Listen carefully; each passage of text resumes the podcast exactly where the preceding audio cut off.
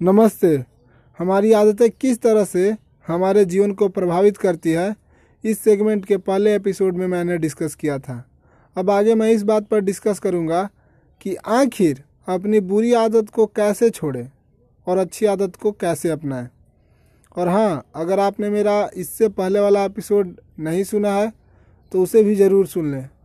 आपके जीवन में काफ़ी सारे सकारात्मक बदलाव आएँगे। इस एपिसोड में आपका बहुत बहुत स्वागत है। चलिए शुरू करते हैं कि किस तरीके से बुरी सी बुरी आदतों को छोड़ा जाए और अच्छे से अच्छे आदतों को अपनाया जाए।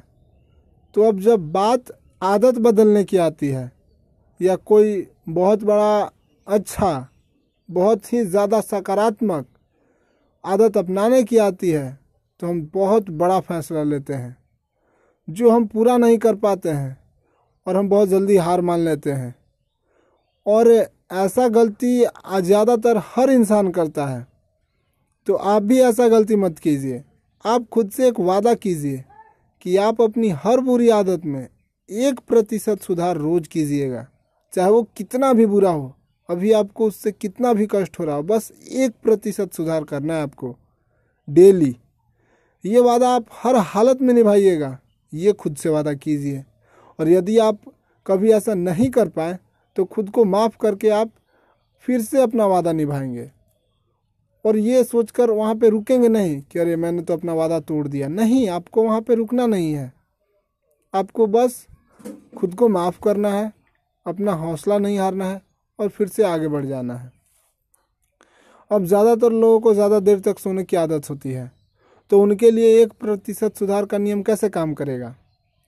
मान लीजिए आप चार बजे उठना चाहते हैं और अभी आप छः बजे उठते हैं तो आप अभी से एक प्रतिशत सुधार वाले नियम के अनुसार अपना लक्ष्य चार बजे उठना मत बनाइए।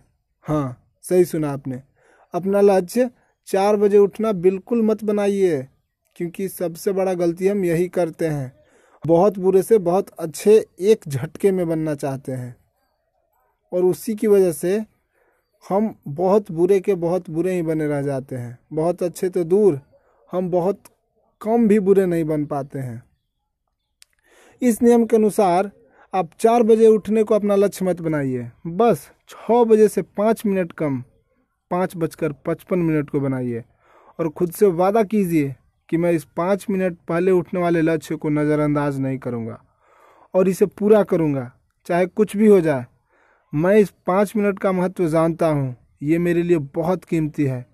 और जब आप चार पाँच दिन तक लगातार पाँच बजकर पचपन मिनट पर उठने लगें तो फिर अपना लक्ष्य पाँच बजकर पचास मिनट को बनाएँ। और ऐसा करते करते आप चार बजे तक तीन चार महीनों में आराम से पहुँच जाएँगे और आपको पता भी नहीं चलेगा और ना ही आपको शारीरिक या मानसिक कोई भी कष्ट होगा।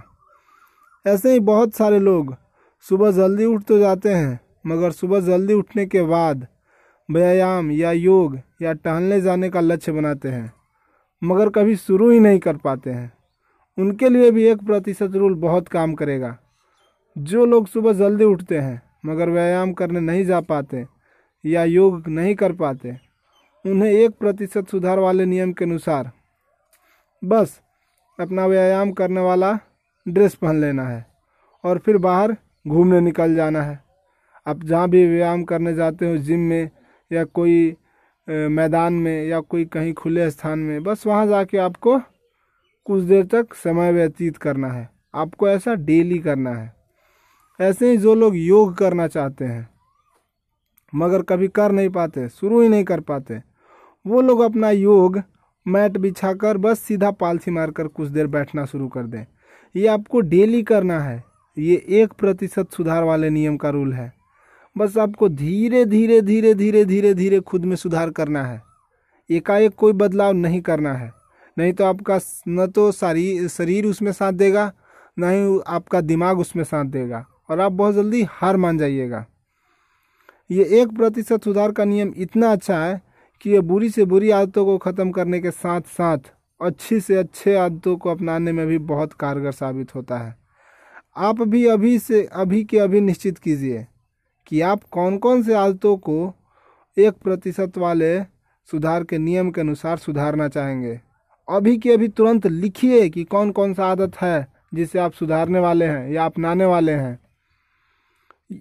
और अगर आपको कोई प्रॉब्लम हो रहा है इस एक प्रतिशत वाले रूल को अप्लाई करने में, आपको किसी पर्सनल प्रॉब्लम पे अप्लाई करना चाह करना चाहते हैं और नहीं कर पा रहे हैं तो मुझे इंस्टाग्राम पे डीएम कर सकते हैं। मैं अपने आईडी का लिंक या फिर यूज़र नेम मैं किसी भी तरह से आपको वो कोई जानकारी ज़रूर दे दूँगा जिस, जिससे आप मेरे इंस्टाग्राम आईडी पे पहुँच जाएँगे। और इसी के साथ हमारा ये जो एपिसोड था कि किस तरह से बुरी आदतें और अच्छी आदतें हमारे जीवन को प्रभावित करती है, हर तरीके से शारीरिक रूप से भी और मानसिक रूप से भी ये एपिसोड अभी ख़त्म हुआ। और इसे ख़त्म नहीं कर सकते हैं। ये एक बस अपना एक निश्चित पड़ाव पे आ गया है, जहाँ से आप समझ सकते हैं कि मुझे ज़िंदगी में कैसे आदतें अपनानी चाहिए और कैसी आदतें अपनानी नहीं चाहिए। तो अगर इसके बाद भी आप सबका कोई और प्रॉब्लम होगा या इस आदत को बदलने वाले एपिसोड में आप कुछ और सुनना चाहते होंगे, या फिर आदतों के बारे में कुछ और डीपली जानना चाहते होंगे तो मुझे इंस्टाग्राम पे डीएम कर सकते हैं। मैं फिर से एक नया एपिसोड लेकर ज़रूर आऊँगा। धन्यवाद। आपने इस एपिसोड को पूरा सुना। इसके लिए आपका बहुत बहुत धन्यवाद।